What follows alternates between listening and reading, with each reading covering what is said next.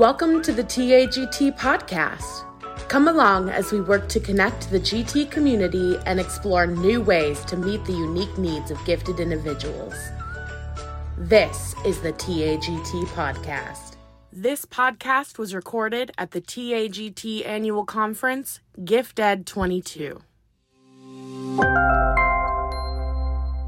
Hello and welcome to the Texas Association for the Gifted and Talented podcast. I'm your host, Michael Fluchet. A special thank you to our sponsor, Renzulli Learning.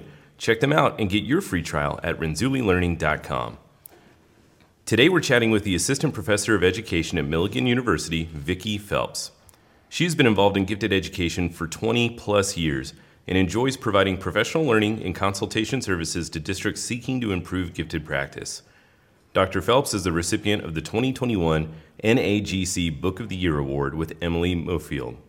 Recent books include Successful Online Learning with Gifted Students and Strength Based Goal Setting in Gifted Education. Vicki, welcome to the podcast. I'm so excited to be here. Yeah, we're glad you're here. Uh, and we're, we're recording this podcast here at Gift Ed 22. Have you had a great experience so far? It has been wonderful. Like, I know whenever I come to Gift Ed, it's going to be an epic experience. And this year has just continued to deliver. That's awesome. We're going to cut that part out and replay it all the time because we're glad to hear that. Uh, you're, and you're here doing a few different presentations, and we're so glad to kind of uh, bring your expertise to the field. And we were talking a, a, little bit about that before the podcast. Can you tell us a little bit about how you got here? Well, um, I, I've always been really active in, in coming around to these conferences. Like I said, Texas is one of my favorite ones. Uh, but most notably, this last year, I've done work with Kara Lewis on strength based goal setting and gifted education. And our book just came out the end of October. So through that, we have just had such a, a warm welcoming in the gifted ed uh, field because teachers want to, to have these resources so that they can use um, use them with their students to continue to move them forward in their learning and that's exactly what my work with Kara is are these mm. these resources on how do we support students in in their goal setting using their strengths and not just within our classroom, but even once they leave our schools. You know, how are we building that student agency so that they are successful outside of school as well in their personal lives and even as they grow into adulthood? So, looking at these students, trying to build goal setting kind of regulatory skills, but not just doing it to accomplish something in the short term only, but also kind of preparing them when they get out there into the real world. Absolutely. One of, one of the things we talk about is, you know, so often goals are given to our students. And when we give goals to our students, whether it's by the end of this unit, you should do X, Y, and Z, or um, in the next competition, you should be, you know, first place, or even for our twice exceptional students with their IEP goals that they might be working toward. When we give goals to our students, we're actually asking them to work at the lower end of Bloom's taxonomy. We're asking them to remember the goal, understand the goal, and apply the goal. So we started thinking, why, why are we not working at the higher level of Bloom's, right? So mm-hmm. instead, we are really asking students to begin to analyze what do you know about yourself? What do you know about your strengths and your areas for growth? What barriers might be in front of you? Let's analyze that situation. Then, how are we going to evaluate what resources do you have? What supports are in place? What criteria can you create for yourself to know your next steps? And then ultimately, how are we creating the goal from that? So, even in that simple um, approach of using Bloom's, just in that little piece of this, we automatically are building greater student agency and capacity in our students. And there's greater buy in. Absolutely. And I, I think that's a great example, too, of you know, you take something great like Bloom's, right, and, and everybody agrees, hey, this is uh, this is meaningful, this is important, everybody's heard of it. But if you're operating on the on an end of it that is not provoking the level that kids are able to do, much less challenge them, especially with our gifted population, and and that's maybe my follow up question is, you know, why is that so particularly important for our gifted students? And then also you have a lot of work with 2E, which we'll get into here in a second as well. But why is it so important for them? You know, I think there, our gifted learners are part of it is their asynchronous development for many of them. They, um, they are able to really uh, embrace learning at such a high level but a lot of them still are just an eight-year-old that's learning at a you know a 12th grade level or, right. or something like that so the more that we can continue to support our gifted learners in their sense of self and their sense of identity on who they are they hear the word gifted and a lot of times that that puts a a lot of pressure on them. What does that mean? Okay, does that just mean I'm smart and that means I need to do well all the time in everything and I don't know how to navigate life if if I don't know the answer right away? So one of the ways that we combat this is well, let's talk about who you are, you know, at your at your essence, I guess you could say, um, and and it's that know thyself kind of a piece. Like, what do you know about yourself? Then how are you going to be able to communicate those needs to, to move forward? And then how are you going to apply that to the learning process? So often, goal setting, and um, to any listeners out there, many of you might use SMART goals. SMART goals have been in education and been such a uh, well, this is what you do with students with goal setting, you know, right. specific, measurable, attainable, you know, the whole thing. But at no part in creating a SMART goal are students really tapping into what their need personally is for this goal. So if students don't connect, and we know when gifted students do not see the purpose behind what they're doing, it's like hoop jumping. So, how can we connect this to them personally? That's a game changer. Wow, I think uh, I think several educators who were drinking their coffee listening to this are like, "Whoa, wait a second! I've been hammered with trying to do SMART goals for years, and this is a big aha moment of, hey, are we missing an opportunity, especially with the population of students that we're working with, to tie it into something that's more appropriate for them, it sounds mm-hmm. like? Absolutely. And I'm not saying that those components of the SMART goals are not good, they right. are. But if we don't connect it and make it purposeful to the student and their personal experience and the context in which they live, then we're missing the target. Wow, very cool. And so, goal setting is one of your presentations here. Um, and that's so cool. And, and, and when you take this message to teachers, what is the response you typically get? And, and maybe what are some barriers that you have with teachers trying to implement this? So, teachers are very receptive. We've had a wonderful, wonderful um, just support for this work. Um, mostly because this work was born out of being teachers in gifted education, and we saw that students were struggling with how do I set goals, whether it be an academic goal, a social emotional goal. We had so many students who were underachieving, and literally, Kara Lewis and I went to the computer and we Googled to find any resources we could find to use in our classroom and there just were not any. Yeah. So many wonderful resources on what goal setting is and you know that type of thing, but nothing we could use with our students. And so we literally sat down two years ago and said, How can we create this? And we knew that we wanted a strong foundation in gifted pedagogy. So we built this off of Gagne's differentiating model of giftedness and talent. Um, for, for those of you that, that are listening that may not be familiar with that, it, it, Gagne really takes a look at that our students are, are, are born with all of this um, potential, but there are so many catalysts that can impact how those gifts are being able to be demonstrated mm-hmm. into their competencies and talents.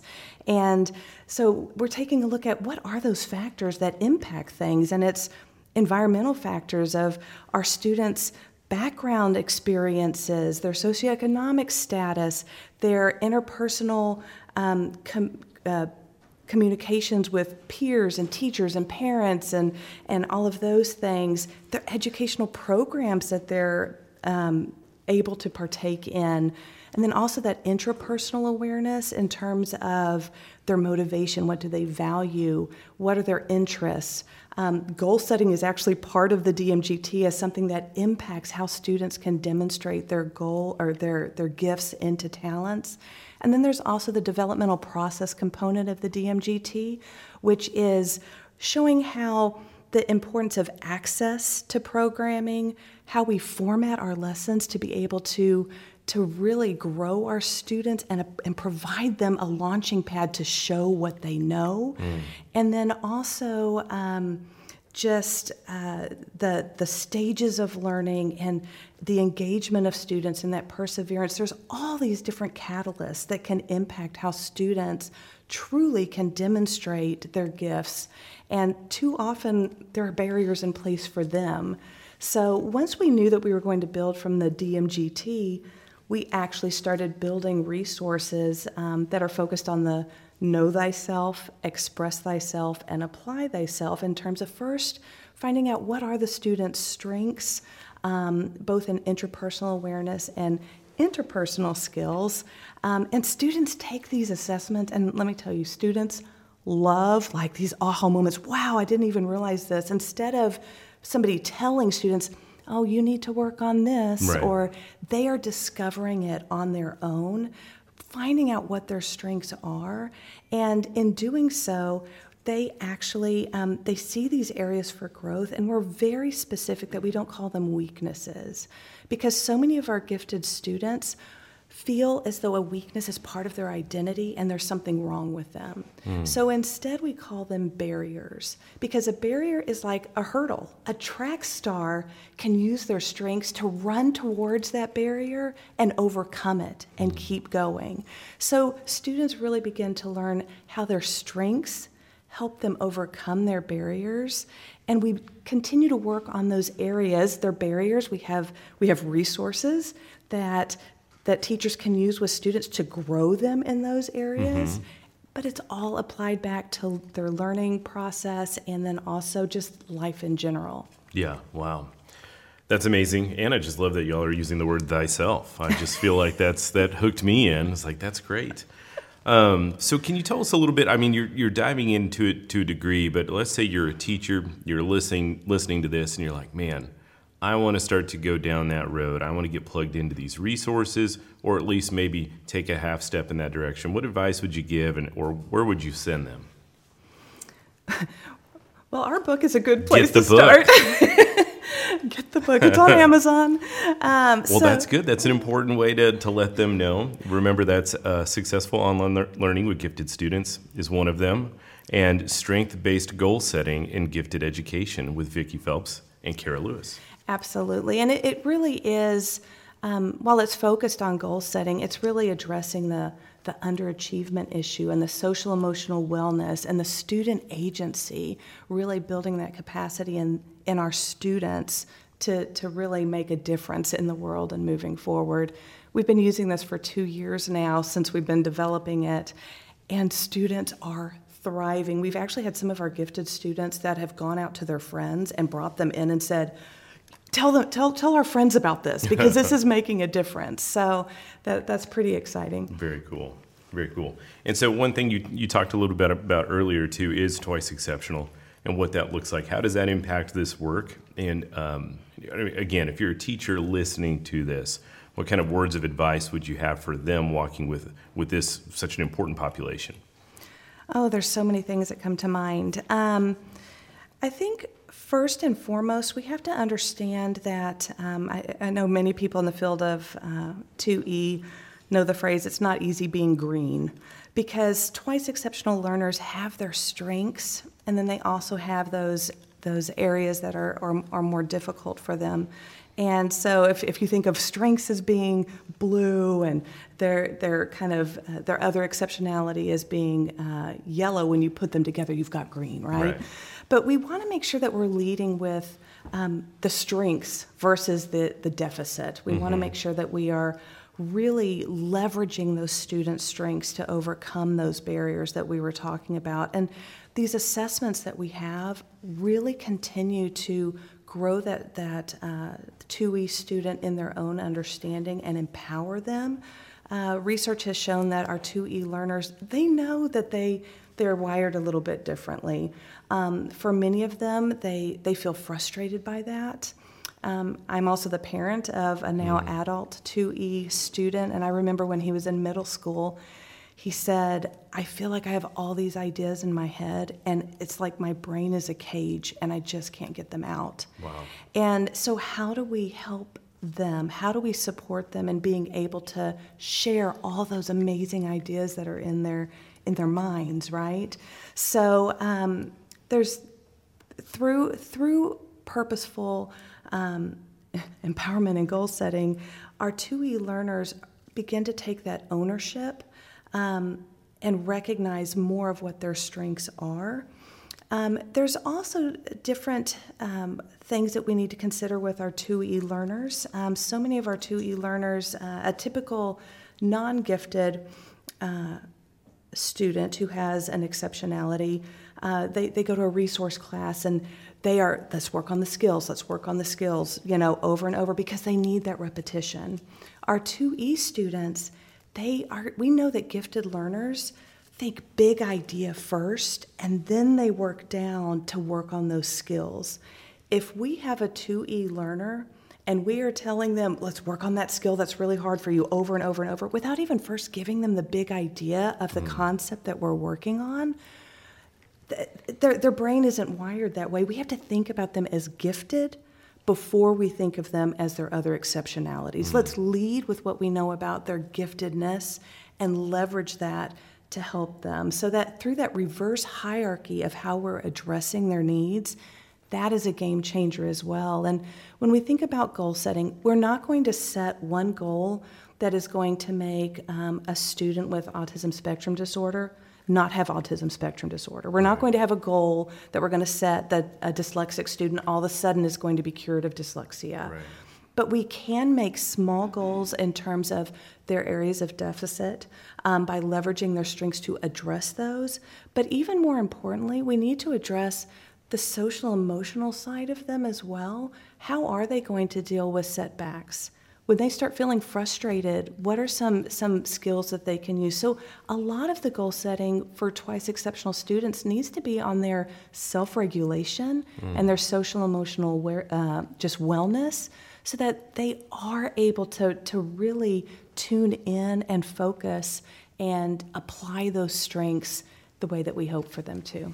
So, if you're a teacher, you know, if you're able to plug in and make some momentum with that self awareness, and and and and facilitate that in your in your class in your pull out or in your differentiation in your class whatever maybe the rest is going to follow from there. Absolutely. And and it takes time. Yeah. i mean this is not something that's a, a, magic wand that is just you know you, you wave it over somebody and all of a sudden oh they're not going to have a meltdown or mm-hmm. oh they they absolutely absolutely can adapt to change and problem solve and resolve conflict um, but over time, is is growing them in those skills, right. and it's not telling them what to do.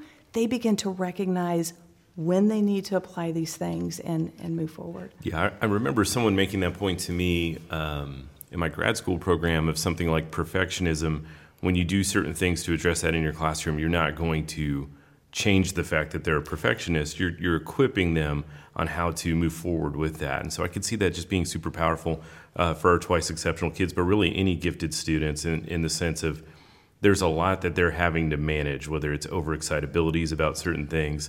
And I love that illustration you shared of, of your kiddo of having so many ideas in their head. Mm-hmm. Well, maybe we could be the, the, the person, the lesson that helps them uh, tackle that situation a little bit better. Absolutely. As my son with that his his metaphor of the ideas in the cage, right? Yes. We can be the key to unlock that cage. Yes. That's amazing. Very cool. Um, so I want to know a little bit more about you and your family and your background. Uh, you started as a teacher, I believe. Absolutely. Yeah. Yeah. So, so tell me how you went from teacher to award-winning uh, book at NAGC. You know what? I, I, am a lifelong learner. I am super passionate about working with students and and just students are at the forefront of everything that I do in my life. So um, I started actually here in Texas, born, raised, went through right. um, school, and uh, and my elementary years were in Midland. My my secondary years were in Irving, outside of Dallas, and uh, Texas Tech graduate. So for our Texas listeners, um, this was this is home for me. But uh, we ended up moving to Illinois for a while, where uh, where I continued in gifted education there while I was up in Illinois, I was asked to open a, a gifted magnet school for our profoundly gifted population wow. where I learned such a great deal in terms of not only what it is to be a gifted classroom teacher, but all those other pieces that come into play identification, yeah. um,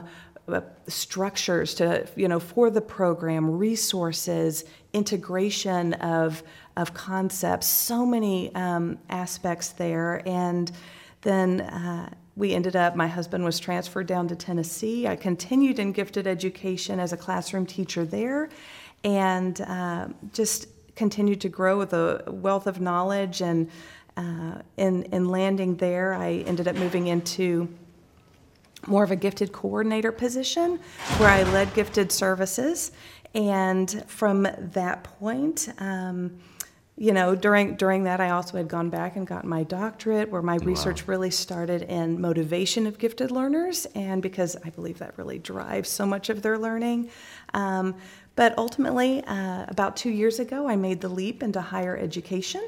And from there, um, my, my real goal now is to make sure that our pre service teachers have exposure to understanding gifted ed. We have a lot of wonderful teachers who come back for their masters in gifted education, but they, they already know about gifted education. So many of our undergraduate students have never had exposure to maybe there's one page in a book and um, and most of those one pages in a book are outdated. So really just and they're thirsty and they want to know more about this. So that's kind of where i'm currently at but in the interim i've i've really um, I, have just kind of jumped into writing books and resources and I've had the pleasure of working with Emily Mofield mm-hmm. and our work on uh, collaboration, and we have our new book in coaching and gifted education um, coming out in June. So it's already it's already written and, and into the publisher. Wow. So we're also excited about that. And I appreciate you sharing because I think that's one of the beauties of, of TAGT and coming to a gift ed conference or, or, or being active in TAGT.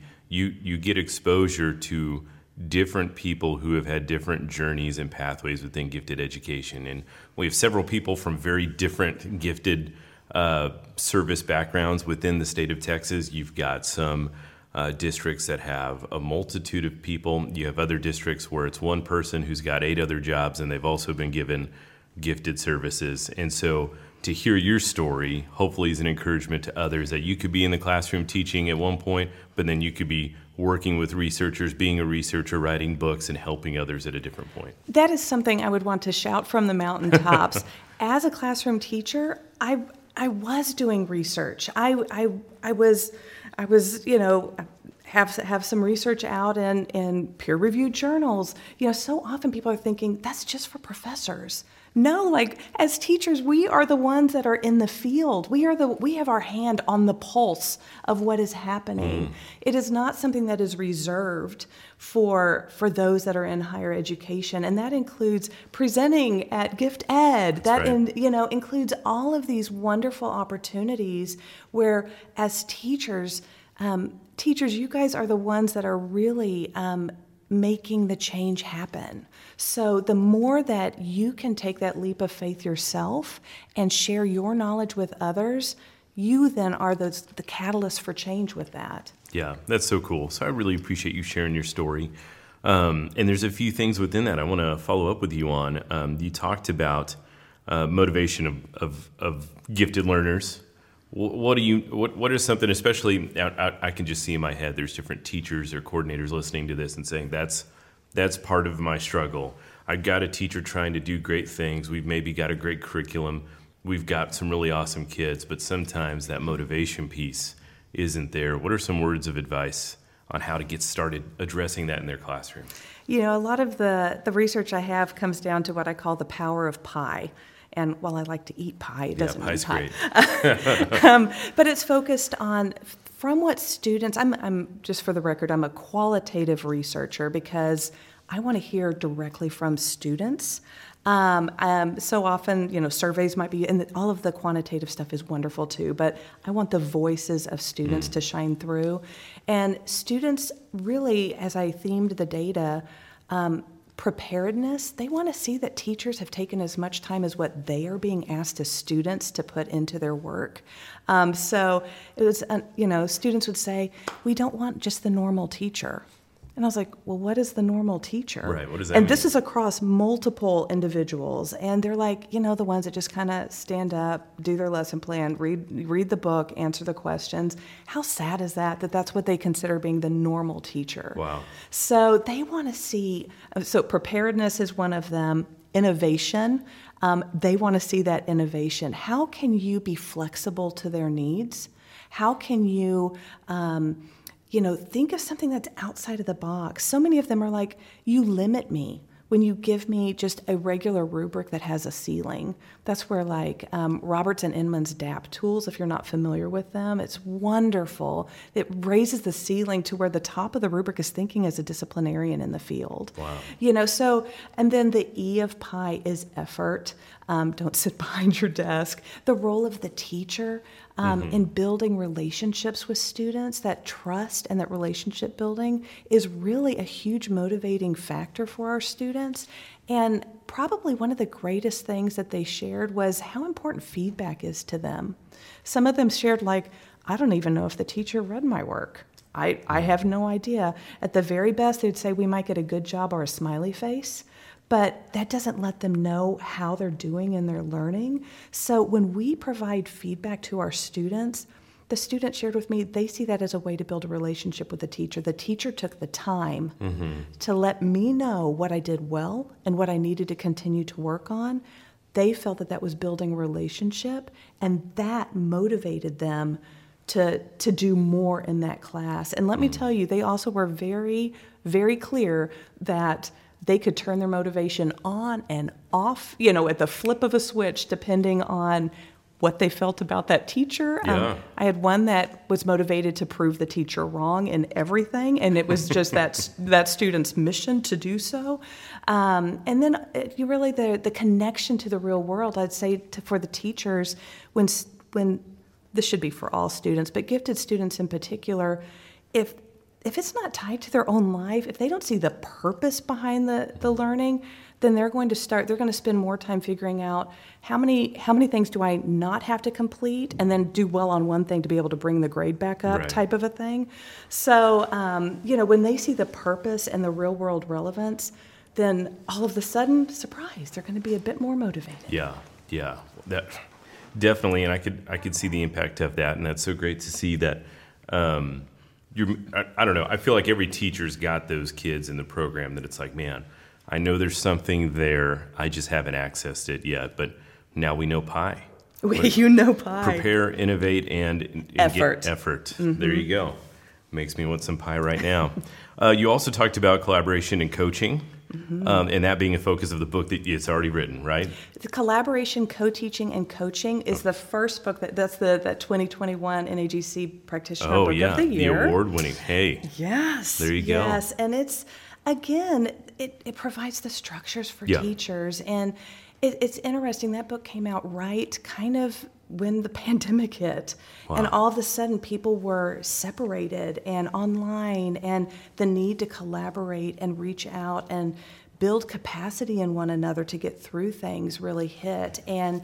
At the same time, the awareness for equity in gifted education mm. really was coming forward. And, you know, our, our gifted students are gifted 24-7 not just from 11 to 11.30 on tuesdays you know so how are we building capacity in the teachers that the general education teachers and other professionals in the building that even when the gifted specialist or gifted teacher is not with those students that their needs are still being met. So that's been a, a wonderful journey to be on with um, dr mofield and we have our, our coaching and gifted education book, which is kind of like the next tier up, um, is coming out this summer. So we're really excited about that. man, that's so exciting, and how much you've been able to produce and write. And, and again, I think that's going to be a, a super uh, encouragement to our listeners here that this this could be a part of their journey as well.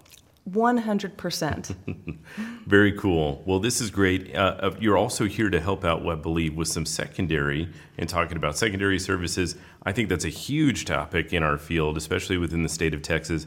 Figuring that out, making it work within the structures that we have. What are some of the topics you're tackling with that, so that teachers can maybe learn a little bit more about the discussion outside of their own district with with secondary services?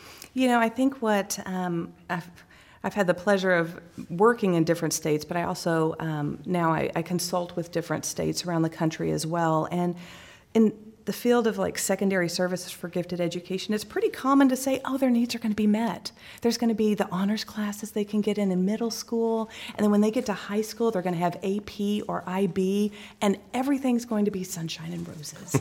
and we know that that isn't the quick fix. You know, Right. we have a lot of complexities going on with our gifted learners. So, I the- greatest driving factor really that, that I see is creating student e- agency for them. Again, it kind of comes back to what I was saying earlier in terms of we don't want our student, I mean, we want our students to be successful in our, our class, you mm-hmm. know, but our goal is to really provide them with knowledge and capacity to be able to navigate the real world. Right. So, how are we at the secondary level where students are really beginning to develop their sense of identity and then assert their sense of identity? How are we giving them um, the opportunities to grow in that student agency? And that goes beyond just you take the AP class. Right, right. That that is a paradigm that I think you know that is a, a, a unique challenge of, you know, what what do we do? What do we build out? To, and, and I do think that that's super helpful to talk about. What is the impact it's having on the student's identity, how they see themselves, how they're preparing for the world world?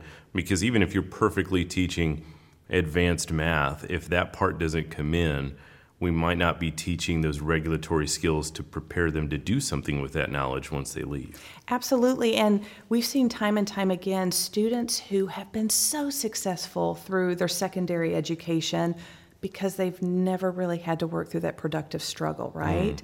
Then they get to the university setting and they have a meltdown because for the first time they fail a test or they don't understand something right away and they don't have those self-regulation skills in place. They don't have that student agency. The the metacognition that's needed to to really be aware of of how they're navigating that situation. So, when we are not providing opportunities for our students to really work through that productive struggle, um, in many contexts of that word, then we are setting them up to potentially fail Right. initially anyway when they get to the university setting we have a lot of them that drop out of, of college because it's the first time they face that um, sense of failure and they don't know how to to navigate that So maybe a first step for teachers who are maybe we have some secondary teachers out there, coordinators. Maybe the first step in taking a look at their secondary services might be reflecting upon: Are we providing these type of opportunities for students to to build these skills? Absolutely, really focusing in on those psychosocial skills. You know, how are they adapting to change? How are they um, overcoming obstacles? What are their, their skills with time management? How do they prioritize things? What is their perseverance? How are we providing them with opportunities to persevere? Hmm. It's so convicting, and I do this a lot, but it, it always strikes me when we talk about these skills with students. Also, just thinking about the teacher in the classroom, where are they at with perseverance, with that maybe self efficacy or these other motivational things? And it just makes me think like, you know, um, we need to encourage educators to also move into that space to model that and then having that impact their kids along the way. I know that's not exactly what you were saying, but I always, when I think about the struggle of unmotivated students, it's hard for me to not also think about this unique time and especially how difficult that is for some of our teaching friends. I think that is, you bring up a, a, such a powerful point. As teachers, if we never show students things that we struggle with as well, then are we really showing what real life is? Life is hard. It just is. So, yes, I'm the first one, and it takes some vulnerability, but I'm the first one that when, when I'm working with students, if I don't know the answer, I say, I, I don't know the answer to this, but you know what? I do know where I can go and start trying to find the answer to this. Um, if I'm having a bad day, I'll say, guys, you know, I'm having kind of a rough day today. You know, I might so just continuing to to model even some of that inner dialogue um, as appropriate in knowing your students and letting them see how you navigate is so powerful. Students are watching all the time, even when it looks like they might be back on their phone or they might be like kind of gazing off into space or something. They are watching and listening to everything. And it's powerful when they see how how we navigate situations that ultimately they also will encounter. This is this has been great, and I'm so encouraged. I, th- I think several people are going to walk away from your presentations very encouraged as well. I do have my fast five questions to start to to wrap up this podcast, just so people can get to know the great Vicki Phelps a little bit more. Okay, are you ready? I, I guess so. Question number one: You got a Saturday to do anything. What do you do and why? It's completely unbooked.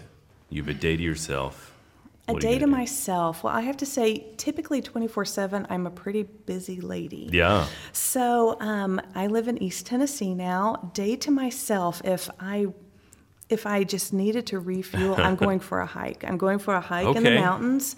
Um, when I do that, it's it's kind of like a reset for me in terms of um, my brain goes a thousand miles an hour. It, it allows me to kind of get back to the essence of who I am and interestingly enough, when I do that, new ideas come to me. It's like I just become one with just not having distractions around me, I guess you could say.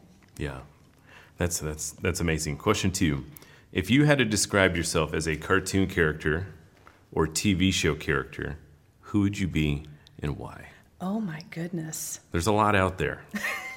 there are a lot out there.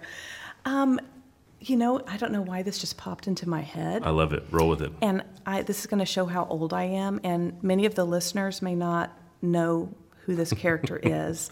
But when I was younger, my favorite cartoon was Felix the Cat. And I will refrain from singing the song to the intro of that right now. But Felix the cat was this like super um, innovative cat that had this this bag of tricks, and no matter what situation the cat was in, he could reach into his bag of tricks, you know, mm-hmm. and pull out something. And I kind of like to think of how we are as teachers and, and working with gifted learners. We need to have our toolbox per se, and they're not like silly tricks that we're pulling out, but they're purposeful tools. Mm-hmm. So I like to think about how are we how, how, how do I have my own little bag of tricks that no matter what comes my way, I can at least adapt and innovate with what I do have? That was a really good answer. That was solid. Uh, question number three: If you could, if you could tell an earlier version of yourself oh. one thing about how you learn, what would you say? Wow, that's a really deep question. Thank you. Thank you. um, I have to say, I was, um, I was a re- I was always been really hard on myself as a student.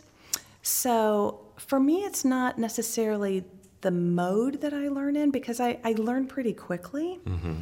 But I would have to tell myself to, to give myself grace and permission to not always succeed on the first try, to take risks and things that are scary for me, and that it'll pay off in the long run. Yeah, that's powerful stuff. That's not easy to do. Uh, question four um, Who has been an inspiration in your educational career specifically? Oh, can I name two people? I'll allow it. I'll allow okay, so the first person that brought me into gifted edu- education is Dr. Sally Thompson. Um, I will tell you on my interview to to become a gifted specialist, again, uh, I know when I worked with my with my now undergraduate students, they don't know what the Far Side comics are. So I apologize if anybody listening doesn't know Far Side comics. But on my interview, she put in front of me a Far Side comic. If any of you have seen this, where it's a gifted learner and it's he's he's pushing on a door that says pool and it says like you know the name of the gifted school above it. And she said, "Explain to me what you see in this picture." And I thought, wow that's kind of a weird interview question, but it had me really think through what is gifted and how is this being shown in this cartoon type of a thing. But Sally ended up um, hiring me and has just continued to to mentor me and grow me in the field of gifted education. And then I also have to um, really pay homage to uh, Dr. Elizabeth Wilkins. She is the one that when I uh, went back to earn my doctorate. Just and I just earned my doctorate in uh, December 2017. Congratulations! So just uh, just five years ago. Yeah. It's never too late to go back. Um, she she always um, just said, "What is your next step? what are you going to do next? Um, she believed in me when I didn't believe in myself sometimes. And, and I would thank her, and she would. I mean, to this day, she even says, "Don't thank me, just pay it forward." Mm. You know, so so that's that's just a great mantra to live by as well. It's just every time I ask questions like this, especially in this podcast, we get moments like that mm-hmm. where people have gone out of their way to invest in people. Mm-hmm. And what an encouragement, I hope, to teachers to do the same, mm-hmm. as you're saying. All right, question number five. If you had to tell teachers to do one thing to develop student potential, what would it be? Develop relationships. Hmm. Relationships matter. Our students are not going to take risks in their learning, they are not going to um, be vulnerable.